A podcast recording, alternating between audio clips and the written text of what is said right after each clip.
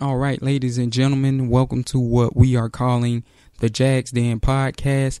I am one of your hosts, James Johnson. I'll also routinely be joined by my homeboy and uh, partner in crime, Phil the Filipino Smith, who couldn't join us today because he had to work, but he'll join us next week and uh, we'll introduce him and whatnot. As you already pretty much know who Phil is, and uh, everybody's familiar with him, but he'll be on next week. And basically, what we're going to be doing with this podcast is using it as an interface uh, to talk on the latest in Jags news, voice our opinions with the um, Jags situation. As right now is not a uh, it's, it's, a frustrating time to be a Jags fan, so we want to use this as a way to voice our opinions on that, hear other people's opinion, as well as a, another thing we want to do with this podcast is basically you know, talk on other subjects aside from the Jaguars losing and their current situation. As you know, when you listen to all the other podcasts out there, they all sound the same because they're all covering the same thing, if you will, which is not a knock on them, but you know, um, the the fans out there and the listeners and and whatnot, they you know they want to hear uh, things other than you know how things are currently going with the Jags and their staff, and you know them only having two wins. You know, it's a lot of other topics uh, we could be talking on. So uh, we want to you know put a different perspective. Uh, on that as well, and talk on some different subjects as well to, um, you know, kind of defer ourselves from the other podcasts to kind of separate ourselves um, from you know the ones that you all are currently listening to and um, that feel you know might be a bit on the same page. So, um, that being said, today's episode is to be, uh, roughly 30 minutes because I'm just doing it solo today. Um, I don't want to go on and on today by myself for an hour and whatnot. Um, this is just one to kind of get my feet wet and, uh, you know, get something out there for the people to listen to and to get kind of acclimated with the podcast. Um, also one thing I want to stress is, um, in due time, we're going to have the podcast on iTunes um, SoundCloud, Stitcher. Uh, also, we, we're going to plan to use Audio Boom, which is going to be the main source of our of an interface that we're going to post the podcast on. So, um, once we get that all up, it's going to be on the Twitter handle. Feel free to uh, subscribe to that and like because um, without you all, we can't get this podcast popping. So, go on iTunes, review it, um, you know, rave and whatnot about it give your opinions on it. And, you know, hopefully you all can help us to get this podcast to the top and we can become the number one Jags podcast out there. And uh, not only that, you know, one of the number one podcasts in general out there. So um, just look forward to that information being posted um, sooner than later. So uh, that said, um, the topics that I'm going to go right into, um, as I said, I don't want to go on and on, um, but the topics at hand that I wanted to personally talk on is um well first and foremost uh, some of the latest in news that happened this week. Um, Nate Hackett, as we all know, was hired in the place of Greg Olson, who was fired. And uh, this is news that basically came about as I was coincidentally in Jacksonville, coincidentally also at Everbank Field, tailgating for the Georgia Florida game. And um, as you all know, I live in Georgia, but um, I used to live in Jacksonville at one point in time, and that's um when I really became, or should I say, I really began to cover the Jacksonville Jaguars, as I've always been a fan of theirs. But in terms of the move itself, this is a move that doesn't really, I don't think I would say necessarily surprise people, though. Um, the timing kind of surprised some people because prior, Gus Bradley was saying that there weren't going to be anybody uh, or be any firings on the staff, and then you know a couple days later or a day later, uh, this news breaks, and um, basically it's one that he said reportedly at least that he did on his own. He didn't really go to Khan or um, Dave Caldwell about it. He talked with Olson, um, and um, they weren't on the same page in terms of a vision which it, it sounds redundant because it, it this sounds like much like uh, what he said about Jedd Fisch when he fired him as well. But anyhow, he was relieved of his duties, Olson that is, and now um, the quarterback coach uh, who we got from Buffalo as part of kind of like a package deal, I guess, with uh, Doug Marrone. Both of those two came in to, um, you know, help the offense when they were struggling. And here we are back to square one where they are struggling. But um, those two came over. Um, Hackett was named the quarterback coach. Now he'll be the offensive coordinator. They said he had some um, coordinator duties over in Buffalo. Um, I can't remember when or what year he coordinated. It probably was his last year there. But um, anyhow, this is a guy that um, just from what I hear and just seen in the interviews, he's a high energy guy. Uh, he's a guy kind of like Gus Bradley, but just in the form of a offensive coordinator, maybe a little bit younger, a guy that um, not only Gus likes, but uh, Blake Bortles uh, has uh, catered to as well, a guy that he really likes. And um, this is a guy that they hope can get Blake Bortles and the offense going. Though, you know, everybody have, have their doubts and whatnot, and some can argue that they should have named Marrone the offensive coordinator. But at this point, I don't know that the offense will get much better. But you can't blame them from for trying, I guess. And um, here we are with you know Hackett as the offensive coordinator he says he wants to um, utilize the run game more, which is hard to imagine much would change there. I mean, it's not like he's gonna magically get the the the offensive line to block better or uh, or um, you know hit the point of attack better um, or, or do anything differently from Olson from that perspective. But I mean, we will see if they could get the run game going because that really would help Blake Bortles. Um, Blake Bortles also brought in a uh, coach that works for Tom House. His name is escaping me. Uh, but anyway, to work on his mechanics, uh, reportedly he's working on the lower body mechanics and um, kind of just you know to himself when he goes home, uh, working on his mechanics uh, from his house and whatnot. So we'll see if anything like you know his mechanics improve from that perspective or whatever. But um, you know, midway through the season, you know that's a little that's I guess you could say that's the wrong time to be trying to work on something like that. But I mean, we'll see if it helps him. Um, that's more of an off season thing, and uh, you know, if you can do that in the off season, it can carry into the regular season. Um, so you know, that's one of the things I would have preferred that Bortles have done in the off season. But um, you know, from if he works on it from here, uh, maybe next year it can benefit him. You know, if he works on it throughout the throughout the off season as well, we'll have to see in due time. So in terms of what I think of this move, um, you know, like I say, something had to be done.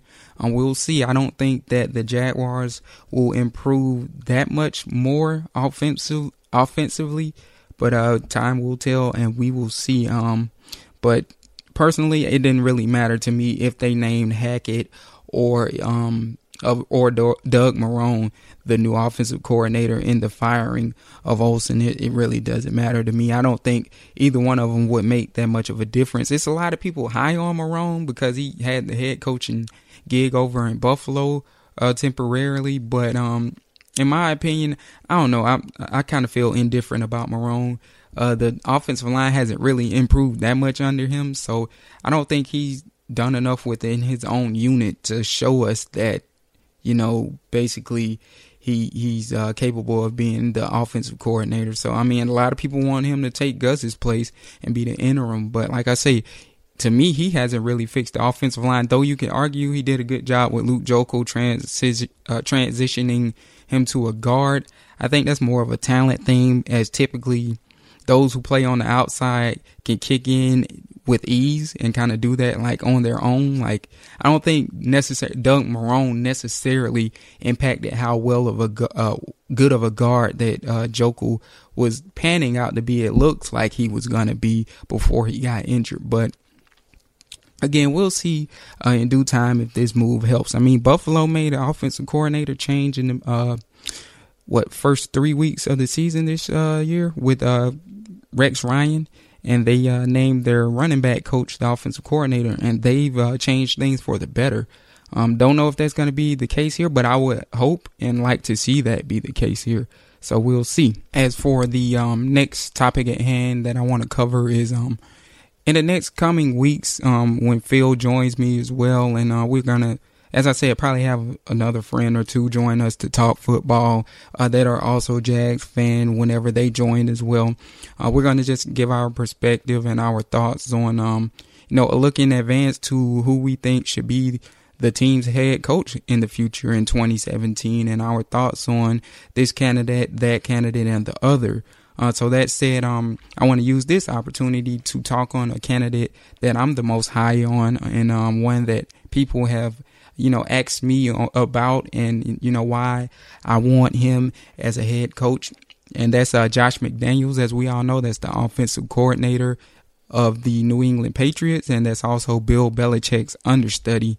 And um, I just want to first start by saying it's not because McDaniels is coming from an organization like the New England Patriots and that he learned from Bill Belichick that you know is the reason that I want him. I mean that you know that goes into the equation, but it has to be more than that, as we've seen because a lot of the Patriots coordinators and um, whatnot assistants, whenever they go on to become head coaches, uh, they necessarily don't translate. A lot of times they haven't to be honest with you, if you want to look at it. So that certainly isn't the leading factor of why, you know, I believe that, you know, or why I would want Josh Dan- McDaniels here. But I would want him more so here because, well, for one, our offensive struggles uh, you know, with, with Blake Bortles and whatnot, you would think that the team would want to continue on with him next year. Though you, I mean, you never know. Maybe they would want to move on depending on who the GM is. That's another story for the another another time. But um, when I look at McDaniel's, you know, he's a guy that could, you know, take what we have and probably in terms of offense now and probably you know improve upon it and um, you know make him serviceable because he's a guy that is adaptable and that's one thing that's very, very underrated in today's day and age is how adaptable is a head coach. That's the main reason why Greg Olson is fired. He's not an adaptable coordinator. There's been times, you know, in the beginning beginning of his tenures at Jacksonville and other places, uh, even when he was with Tampa Bay, where he took a guy like Josh Freeman, for example, in the first year in that whole offense and made him, uh, you know, how should I put it, made him watchable, um, made him a good offense. Same with Blake Bortles when he came here in his first year. But after that, when teams figured him out and figured out his scheme, he can adapt to the defensive schemes to further improve. So that's always been his big thing. So when you talk about Josh McDaniels, this is a guy that is very adaptable. And to prove that, look no further than this year with what he had to work with at the quarterback position over in New England, with Tom Brady being suspended for four games. So within those first four weeks of the season, he's had to go through like three or four quarterbacks, which he had he specifically made different game plans for each to kind of cater to them. And that's been one of Gus's problems as well, is, you know, catering his system to fit, you know, the players at hand.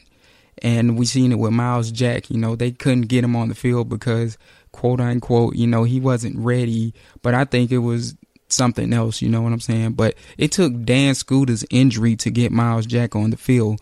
And when you get somebody that talented in the second round, a guy that should have been a first round pick, and you know, granted our team's circumstances, how bad we are, and how um, you know, how much talent we don't have on the field, I think you got to make a case to get that young man on the field somehow. So, uh, with Josh McDaniels, you know, this is a guy that he, he will take what you give him and build a game game plan around that, which Gus Bradley has struggled with and his staff has struggled with. So, um, prime example with um when they had to start Jacoby Brissett in I think it was week three. You know, this is a guy that was, you know, I guess a mid round pick, maybe fourth to sixth, maybe even, you know, a late pick to be honest with you. But um this is a guy that, you know, wasn't a marquee name coming out of college. You know, he was certainly talented, but he's no Tom Brady or um I won't even say he's Jimmy Garoppolo, but what Josh McDaniels did with him is made a game plan that catered to what he does best and it actually looked fluid and it worked well. Like I enjoyed watching the New England Patriots with Brissett as their quarterback. You know, they had some uh, running plays with him where they ran um, draws and design runs for him, and uh, they let him drop back a couple times. They didn't let him do anything extravagant, but they let him drop back and um, complete some passes. You know, it was easy concepts to read, easy completions for him to make. And like I say, I was overall impressed with that. And even before that, what they were doing with Jimmy Garoppolo and how they catered the system to him as well. Like it looked different from what they were doing with Tom Brady. Um, meaning, you know, when they used Garoppolo, the the game plan looked a little different, and the concepts they used looked a little different from what they did with Tom Brady. Same with Jacoby Brissett. So this is a guy in Josh McDaniels who's a little bit like a chameleon. So, um, you know, from that perspective, I think he can help us regardless of who's our quarterback. Because, like I say, you know, they might want to continue with Bortles next year, depending on whoever the GM is. But after that, uh, what if Bortles isn't the guy? You know what I'm saying? Then McDaniels is gonna have to probably find his own quarterback and uh, you know somebody different from Bortles that he'll have to cater the system to. So regardless of who we have as the quarterback, what is what I'm saying is I think Josh McDaniels can make a game plan and make that quarterback look serviceable. As for another reason, I would like Josh McDaniels as our head coach here is when you look at look back at what happened when what went wrong with Gus Bradley, which you know that also falls on Dave Caldwell and I guess you could say that falls on Shad Khan too because he hired Caldwell who sold him on his vision. So anyway, I digress from my point, but I when looking back at it, one of the flaws with um, Gus Bradley has been his lack of ability to find the right coordinator. Um, he's going through two offensive coordinators, Jedd Fisch and also uh, Greg Olson, who we just talked on. And also, uh, he's going through on the defensive end. He went through one uh, with um, he fired the linebackers coach or former linebackers coach who came from the Bears. Uh, I forget his name is escaping me, but anyway, they replaced him with uh, Todd Wash. So that being said, is basically Gus Bradley could never really get his staff how he wanted it, and you know one of the key things about being a head coach is who you put on the opposite end of the ball that you don't cater to. In Gus Bradley's case, he was a defensive mind, so the next best hire for him is going to be who he hires as the offensive coordinator, which I just said he struggled with. And also, you know, he struggled with finding the guy that to control the side of his ball, which was, like I said, the defense, and finding the coordinator in um, Todd Wash, who is now doing pretty decent, if you ask me. But, you know, he had to fire uh, the guy before him, Bob Babich. That was his name, by the way. Um, he had to fire Bob Babich last year in the place of Todd Wash. So he hasn't really been able to establish who he wanted at the core base of his coaching staff. So from the perspective of Josh McDaniels, you know, and any coach that you want to be the head coach of your team, you got to look at it from this perspective. Like, who can this head coach bring along with him? And I'm sure that McDaniels and whoever is the GM would talk about this beforehand, before being hired. You know, who are you going to bring on with you as assistants and as coordinators?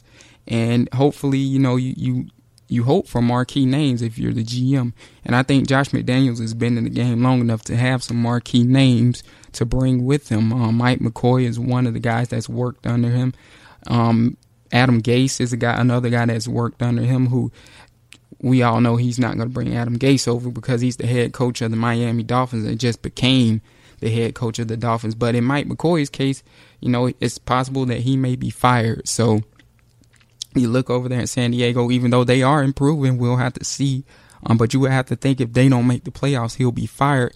And that, you know, those are the kind of guys you want as your coordinators, is guys that have been head coaches, um, guys that, you know, need a second chance to get their name back out there to, you know, be a head coach again. Kind of like Jack Del Rio when he left Jacksonville when we fired him. You know, he got established with the Denver Broncos, got his name back out there on the John Fox. And lo and behold, the Raiders called him up and now he's doing good things, you know, and he learned from his mistakes. So those are the kind of guys you want is co- people that have head coach experience that can come over for a little bit and, um, you know, get their name out there to eventually be head coaches. And uh, Josh McDaniels, I would think that would be one of the top guys on his list if he was fired. So, that being said, you know, I, I, like the relationships because I do look at coaching trees and study coaching trees. I like the relationships that uh, Josh McDaniels or the connections that he would have to make a staff. Um, two other names. this goes back to what I was saying about you finding the guy to control the opposite side of the ball to be your dominant coordinator. Um, you know, you look at the defensive end. If McDaniels came in, you know, he's worked with guys over time over in New England, like Dean, Dean Pees, who is um, currently the defensive coordinator for the Ravens. You know, it's possible Harbaugh, Harbaugh, Jim, couldn't get it out. It's possible that John Harbaugh might be fired or relieved of his duties, though I doubt it. But if he is, you know, that's a name that you can bring over a respectable guy that could, you know, come over and switch the defense over and, uh, you know, you know, get them to basically play better or at least not drop off from where they are because they are playing pretty decent right now.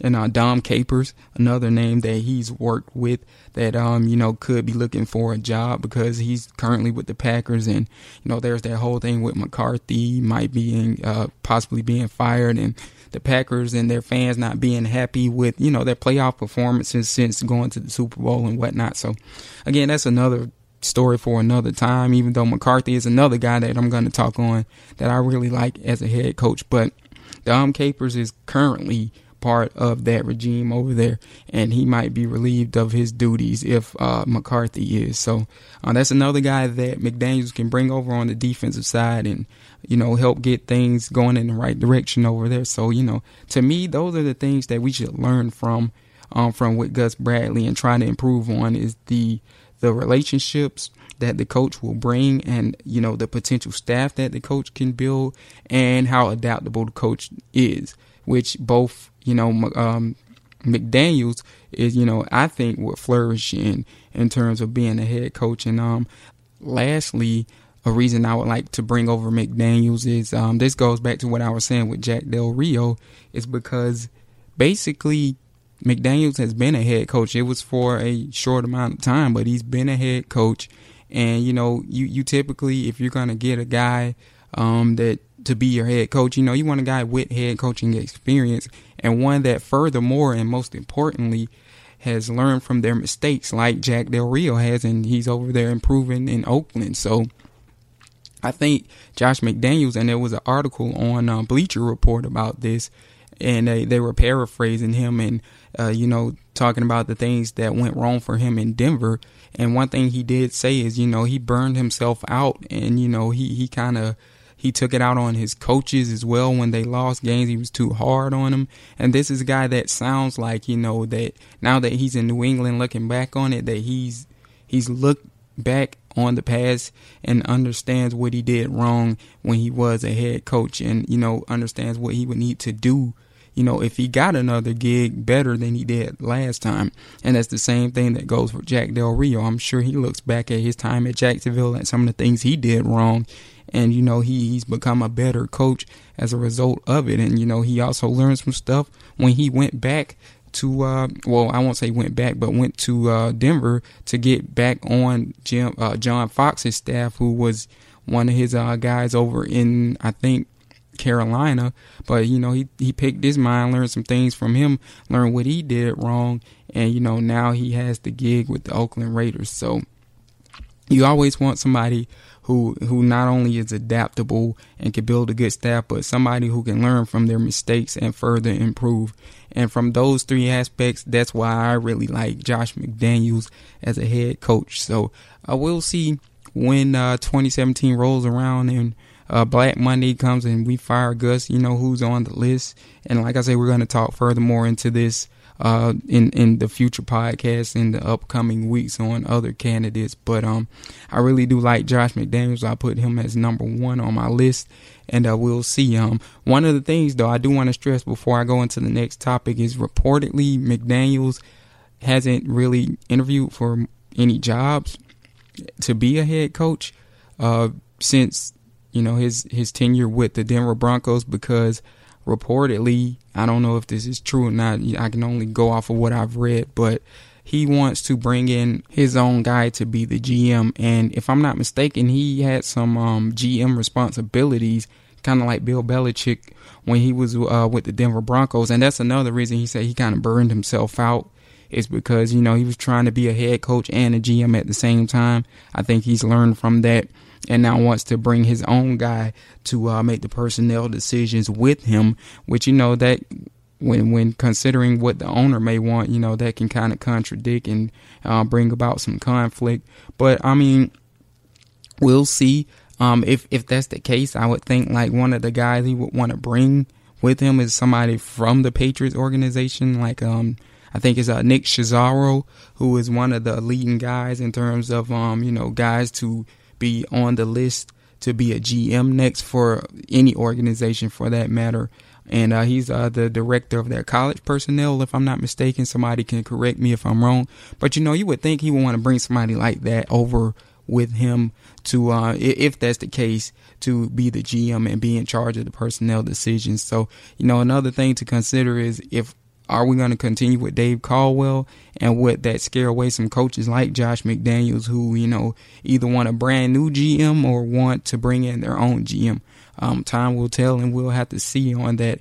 And we'll have to also see what Khan does and whether or not he'll fire Dave Caldwell with Gus Bradley because sometimes, you know, you have situations where head coaches want to come in with a new GM or perhaps bring in a GM with them. We'll have to see um, but in 2017, uh, those certainly make for interesting topics. And um, in a way, you know, you can't wait till the season ends to find out the answer to these questions. And lastly, as we segue into the last portion of today's podcast, um, we're reaching the 25 minute mark. As I said, I kind of want to make this roughly 30 minutes. And uh, even that have been may have been too long for one person, but here we are uh, as we creep on the 30 minute mark, and um, we're going to take a look in advance to the Jags and the Kansas City Chiefs game coming up Sunday at 1 p.m. As the big story, um, at least from the Chiefs' perspective of this one, is uh, Alex Smith. As we all know, he had um, some. He's suffering from concussion like symptoms and he's in the protocol right now and they officially ruled him late in this or should I say early in this week that um he won't play. And they're to have Nick Foles play in his place. So basically it was a situation where in the last game he was hit high if I'm not mistaken. Uh, I could be wrong. And they uh they tested him for a concussion. He was good to go. According to them they put him back in. He was hit high again and they just officially took him out for um, concussion symptoms. So um, that that's a um, big blow for them, I guess. Even though the Jags don't seem to really take advantage of these situations where the opposition is injured, and their their injury report is a is a pretty significant one. Spencer Ware dealing with the same thing. He will not play. It looks like as well. So that's one of their star running backs and um, that's that's a guy that you know could have caused some problems for the Jags. But